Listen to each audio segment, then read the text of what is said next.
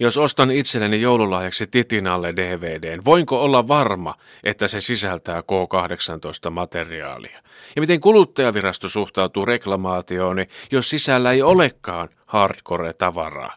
Kuulkaa isänä ja veronmaksajana, sitä on muutenkin rajalliset mahdollisuudet elää jännittävää elämää. Tajuutteko te? No tämä on ollut erikoinen vuosi, tämä hiljalleen loppuva. Tämä on ollut valheiden, totuuksien ja pelkojen vuosi.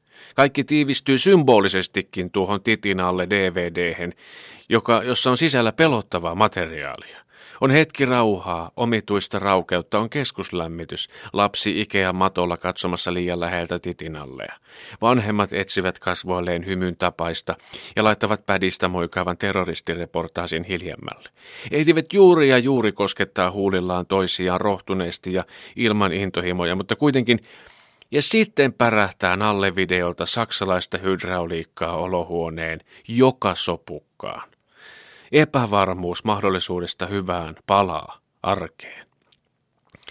Valhe, totuus ja pelko. Siinä Bermudan kolmio, jonne mielenrauha ja unenlaatu katosivat. Yhdysvaltain presidentinvaaleissa kävi ilmi, että ihmisiä ei kiinnosta totuus. Valheet ovat enemmän energisoivia. Kun joku valtaan pyrkivä sylkee ihan mahdottomia valheita ilmaan, veret lähtevät liikkeelle. Niilläkin, jotka ovat käytännössä olleet sohvilleen kuolleita jo vuosia.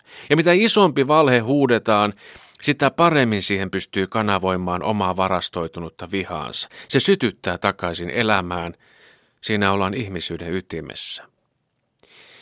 Totuus on paljon pelottavampi kuin valhe. Ilmastonmuutos on totuus. Meillä on vuosisadan lopussa Unkarin ilmasto, 10 astetta lämpimämpää talvella. Totuus sattuu. Sellaista kipua ei haluaisi ottaa. Mikä on totuus talvivaarasta? Ei uskalla ajatella. Mikä on totuus hallituksen haluamasta suunnasta? Onko kompassi nyt sellainen, joka näyttää absoluuttisesti oikean suunnan vai onko ostettu jonkun huolimattoman toimesta se halvin kompassi, joka on ihan paska?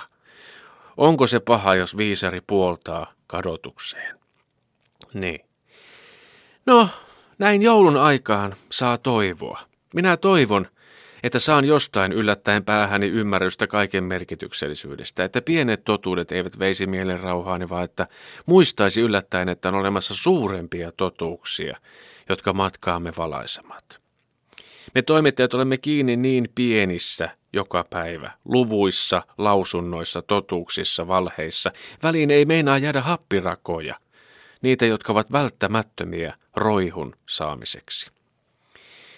No joulu on hienoa aikaa lukea kaunokirjoja. Joku sanoi, että romaanissa voi sanoa sellaisia todellisia totuuksia, joita ei muualla voi sanoa.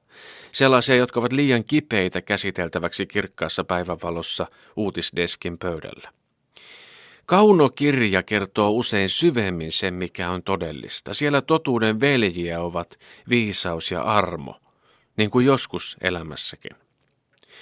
No sen verran arvostan totuutta, että tunnustan teille suoraan, että titinalle jää ostamatta. Vaikka siellä olisi sitä, en kestä enää niitä kohtia, jossa on ne nallet ja se täti. Kasvoimme erillemme vuonna 2007. Ja muistakaatte, että tarinat on niitä, joiden ympärille me edelleen kokoonnumme. Tarina voittaa aina sanatarkan totuuden. Nyt maailman joulupukkiprofessorit ovat sitä mieltä, että joulupukista ei pitäisi enää valehdella lapsille. Se on tutkijoista vahingollista, koska tötyys tulee heille ilmi kuitenkin jossain vaiheessa. Ja kun se on ollut se viimeinen hetki, jossa me aikuiset olemme jaksaneet vielä leikkiä lastemme kanssa, ei pilata sitä. Se on ihana tarina, joka yhdistää kansamme ainoa todellinen sukupolvien ylikokemus pukin koputus ja esiin purjehtiva naavainen parta ovat turvallista pelkoa ilman digitaalisen maailman pirstaleisuutta. Lähin lämmin käsi on lähellä.